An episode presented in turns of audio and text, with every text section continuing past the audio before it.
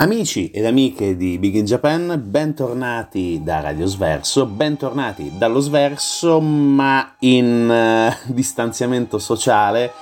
perché siamo nelle nostre amate casettine per cercare un pochino di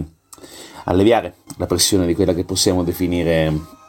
una delle più grosse crisi mondiali degli ultimi secoli, ovvero quella del Covid-19. E, per cercare di fare anche una nostra piccola e misera parte, diciamo così, siamo ritornati, almeno buona parte di noi e anche il sottoscritto, siamo ritornati nelle nostre abitazioni, ma continuiamo a fare radio nonostante tutto. Oggi, come, abbia, come avrete sicuramente visto attraverso i nostri social, cercheremo di raccontare la storia di un manga oggettivamente poco conosciuto dalle nostre parti, nonostante una traduzione e eh, un arrivo in Italia a partire dal eh, 2004 per sette numeri dal gennaio al giugno 2004, appunto. Un uh, manga ad opera di Shin Takashi che eh, si chiama Lei l'arma finale. Eh, non dirò il titolo in giapponese perché oggettivamente non saprei come pronunciarlo, ma più o meno ci proviamo. Eh, Senshu Eki Kanojo circa, conosciuto anche come Saikano. È un manga molto particolare perché, oltre ad essere un. Uh, possiamo definirlo anche un classico seinen, ovvero diciamo quel target, e comunque il termine giapponese che indica un target di uh, giovani uomini e donne non ancora del tutto adulti, quindi dall'adolescenza fino ai 20 e qualche più anno, uh, cerca di raccontare una storia molto particolare perché racconta la storia di due ragazzi, Chise e Shuji, mm, due ragazzi delle scuole superiori, eh, con la protagonista, ovvero Kise, classica ragazzina impacciata delle scuole superiori giapponesi, di Shuji, mm, medio, nel vero senso della parola, uno un ragazzo normalissimo eh, di, di, di, una scuola superiore, e ehm, il loro rapporto inizia anche quasi per caso, perché tutta, la, tutta questa storia inizialmente sembra uh, girare attorno appunto a quella che sembra essere una storia d'amore piuttosto particolare tra questi due ragazzi, perché mh, mm, tutto nasce da Kise che viene eh, spronata da una compagna di, di classe, da, o meglio dalle sue amiche, a mh, mm, tentare di mettersi alla prova e cercare di conquistare il cuore di questo ragazzo vincendo la propria timidezza. Ovviamente non si aspetta che questo tentativo vada a buon fine, ma uh, succede che eh, viene colta alla sprovvista perché Shuji accetta e nonostante questa sia una ragazzina totalmente impacciata, piccolina, anche per certi versi mo- molto graziosa per certi canoni, diciamo così, e ehm, viene coinvolta in questa relazione inizialmente molto atipica, ma che poi diventa estremamente forte e eh, cerca di eh, conquistare quello che poi diventerà il suo fidanzato attraverso anche una serie di situazioni piuttosto bizzarre. Ma Uh, non è ovviamente tutto oh, così semplice, soprattutto non è così uh, facile perché uh, all'interno della trama c'è un evento assolutamente devastante perché all'interno della, della trama, mentre eh, il nostro protagonista maschile, Shuji, si trova a Sapporo insieme agli amici per fare un giro uh, per centri commerciali, per negozi, succede che Sapporo viene pesantemente bombardata. Nel uh, tentativo di mettersi in salvo, Shuji ci riesce, però perde purtroppo in maniera, anche in maniera drammatica uh, un suo amico e, e praticamente inizia a mutare rapidissimamente la storia e l'evoluzione appunto del Giappone colpito da questa guerra. Non sappiamo che cosa si tratta, di chi uh, stia attaccando il Giappone e chi ovviamente il Giappone attaccherà per, uh, per rivalsa, diciamo così, ma protagonista dell'evoluzione successiva sarà appunto uh, un, la nostra Kise e per certi versi anche il nostro Shuji che eh, cercherà di interagire attraverso la, um,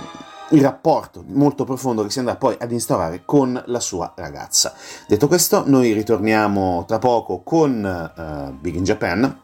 con la storia di lei, l'arma finale, e quindi a tra poco.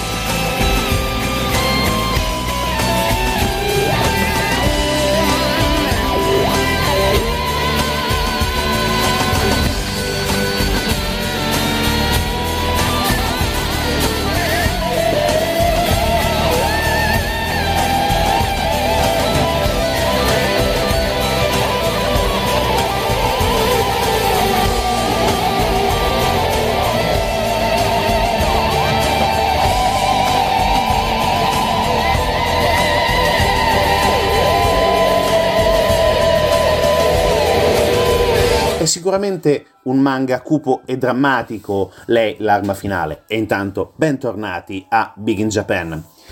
Questo si evince subito già dal primo, dal finale del primo albo dei sette prodotti in Italia da Planet Manga e ehm, l'evoluzione poi più o meno uh, rapida perché logicamente all'interno della storia c'è sì spazio per uh, lo sviluppo dei personaggi, ma anche per raccontare quello fondamentale, lo sviluppo di, uh, di Kise come eh, vera e propria arma finale, perché succede che l'esercito giapponese sceglie di usare Kise come arma finale che porterà a una risoluzione del conflitto teoricamente positiva all'interno mh, delle sorti appunto della guerra. Quello che alla fine poteva essere, se, sembrava, un vero e proprio eh, rapporto anche abbastanza banale, diciamo così, tra due ragazzi, tra due adolescenti, diventa invece parte mh, di un tema centrale che è quello del continuo avvicinarsi e eh, allontanarsi a causa della guerra e a causa anche dell'impatto che Kise avrà uccise, adesso non sappiamo bene come pronunciarlo in, in italiano con la traslitterazione dal giapponese, ehm, a causa del lavoro, definiamo così tra molte virgolette, che eh, la nostra eh, piccola ragazza sarà costretta a fare per difendere appunto il Giappone. C'è molto anche ehm, di cupo all'interno di questo manga perché c'è la paura, uh, le fobie, i diari di, di, di Kise che sono contrapposti anche all'insoddisfazione eh, di Shuji nel non riuscire ad interagire in maniera concreta con questa mh, mm, povera ragazza costretta a diventare eh, uno strumento di morte suo malgrado. E anche questo eh, sarà pesantissimo nel, nello sviluppo della personalità di Kise che diventerà eh, anche durante i suoi periodi all'interno del, mm, del, mm, dell'esercito, un personaggio anche estremamente duro, estremamente eh, vigoroso in certe prese, posiz- certe prese di posizione, nonostante la... Uh, la ragazza sia totalmente diversa dal punto di vista caratteriale, come abbiamo visto anche nelle prime pagine e anche nel prosieguo. Ma Altra cosa importante sono anche tutti i personaggi che ruotano attorno alla storia principale, perché logicamente ce ne sono e anche molti, ci sono anche molte storie secondarie. Eh, c'è per esempio la figura tragica di Akemi, che è un'amica sia di Shuji che di Kise, che è stata anche quella che eh, ha di fatto combinato il loro primo incontro e quindi anche quello che poi è diventato il loro rapporto amoroso ed è anche un dramma nel dramma segretamente innamorata di, di Shuji e che avrebbe voluto diventare la sua ragazza, però succede che anche lei viene coinvolta in un, in un bombardamento e purtroppo la sua vita viene spezzata troppo presto ed è anche una delle eh, pagine, una serie di, di pagine più uh, dense di emozioni e drammatiche di tutto, di tutto il manga uh, scritto e disegnato da uh, Shin Takashi. Logicamente tutto questo percorso anche interno dei due personaggi arriverà poi verso le ultime pagine del, del fumetto a, a, concretizzarsi. Non faccio spoiler perché penso che si possa anche trovare abbastanza facilmente mh, mm, online da, mh, mm, da, leggere, diciamo così, non dico altro, per, onde evitare. Ma um, vale la pena comunque recuperarlo perché riesce a, a, ad andare nel profondo dei due personaggi che sembrano all'inizio veramente piatti, veramente Mm, banali anche nella scrittura, ma questa evoluzione inaspettata, anche per certi versi eccessiva, con eh, questa piccola ragazza che diventa nel vero senso della parola un macchinario di morte gigantesco, è inaspettato, sconvolge e stupisce, però riesce a, a toccare certe leve e quindi a diventare una storia dal punto di vista del rapporto umano molto credibile, nonostante appunto questa guerra che non sappiamo chi, chi, abbia lanciato la prima bomba per primo, come siano le sorti vere e proprie della guerra, almeno fino alle ultime pagine, ma che comunque ci dà una grande, ehm, un grande spaccato anche di come certi rapporti all'interno delle scuole giapponesi nascono, possono mutare, logicamente senza il dramma eccessivo di una guerra inaspettata e soprattutto con tutte le evoluzioni legate al, allo sviluppo tecnologico, diciamo così, di Kise, ma ci permette di, eh, di capire anche come certi temi possono essere trattati sfruttando appunto questo, questo grimaldello a livello narrativo di una, di una visione quasi cyberpunk, diciamo così, di questa, di questa ragazza. E andiamo avanti, ascoltiamo ancora un pochino di musica e poi non solo manga perché andremo brevemente, perché purtroppo brevemente, anche a parlare dell'anime che qui in Italia è arrivato poco, ma spieghiamo per bene tra qualche minuto qui su Big in Japan. A tra.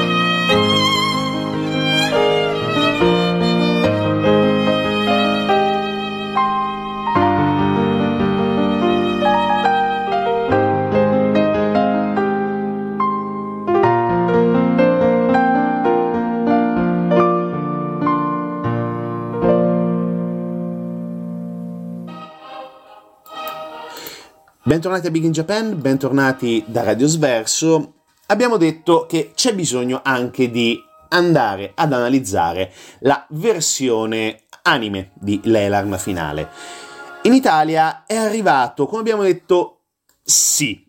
ma non uh, come ci si immaginava, perché è stata uh, diciamo, commissionata alla full frame la traduzione e l'adattamento di tutta la serie divisa dai sette albi in 13 uh, puntate. Giappone è stata una serie di discreto successo, ma cosa è successo? È successo che l'anime in Italia è arrivato sì, ma per una sola puntata. Questo perché appunto la full frame che mh, mm, era diciamo così, è la responsabile del, ehm, del doppiaggio e della distribuzione del, del manga, mm, è diciamo andata a gambe per aria, non è fallita e quindi tutta la purtroppo pianificazione e la programmazione della traduzione dell'anime si è fermata al solo primo episodio. Primo episodio che si trova Um, su YouTube, non l'ho detto, così come si trova uh, sempre su YouTube la uh, versione completa del, dell'anime, mm, le 13 puntate sottotitolate in italiano. Non è il massimo livello di qualità, ma comunque ci rende abbastanza, rende abbastanza giustizia al, uh, al manga. Logicamente ci sono molte differenze rispetto al fumetto. Molto è stato tagliato, molto è stato alleggerito decisamente alleggerito in alcune eh, situazioni, soprattutto diciamo così amorose, e anche a livello di violenza è stato molto edulcorato, reso forse con un target già direttamente in Giappone, eh, intendiamoci, nessuna censura arrivata posteriormente dai distributori italiani, ma uh, reso diciamo più gentile, credo sia il termine più esatto, anche con probabilmente per certi versi anche un finale più, uh, più morbido. Ma detto questo, la versione italiana è mh, mm, stata molto valida. Mh, mm, quella unica puntata che è arrivata è, è stata considerata anche è stata trasmessa durante un anime night di MTV. Ha avuto un buon, uh, un buon sostegno anche dal punto di vista della critica però cosa è successo? È successo che nel 2005 la prima trasmissione e nel 2000 mai la trasmissione delle altre 12 puntate. Questo nonostante la uh, doppiatrice che è stata scelta per uh, prestare la voce a Chise abbia addirittura vinto come miglior doppiatrice per, uh, per l'anno ovviamente 2004 perché Eva, pa- Eva Padoan che è stata appunto scelta per prestare la voce a Chise, è stata descritta dagli esperti come meritevole di questo premio. Certo, sarebbe stato bello avere tra le mani tutto quanto l'adattamento italiano. Non è stato possibile, ci dobbiamo accontentare purtroppo di quello che si trova online, non troppo legalmente, però purtroppo bisogna fare di necessità virtù, anche perché non si trova neanche in acquisto nei principali uh, siti, diciamo così, dove possiamo fare shopping telematico. Si riesce a trovare qualcosina, ma uh, per il mercato italiano non è decisamente comodo. Faccio riferimento al film, perché è stato prodotto un, uh, un film vero e proprio con esseri umani, appunto, anche questo, lei, l'arma finale. Film se non erro, uh, scritto e diretto nel 2005, diretto da uh, Takan Suga e tra cui anche interpretato anche da Aki Maeda, discretamente famosa anche dalle nostre parti per essere stata una protagon- una delle protagoniste di Battle Royale. In Europa è arrivato, ma solo con uh, l'edizione tedesca e sottotitoli in tedesco, niente inglese o italiano. Quindi eh, chissà il tedesco è decisamente favorito in questo caso. Non ho avuto modo di vederla, devo essere molto onesto, non so come sia stata la riduzione cinematografica, però oh, mi sento ovviamente di consigliare e di andare a ritrovare con anche una certa urgenza la versione cartacea, non facile da trovare, non facile da trovare perché comunque parliamo di un, di un, manga uscito più di 15 anni fa, quindi è decisamente complesso. Però, come ho detto prima, ne vale la pena di tentare qualche sorte mh, mm, tramite internet perché merita di essere riscoperto per un tema trattato in maniera decisamente non banale, forse eccessiva, sicuramente eccessiva, ma con degli spunti che eh, raccontano la vita degli esseri umani, la vita dei ragazzi, la vita di tutti noi,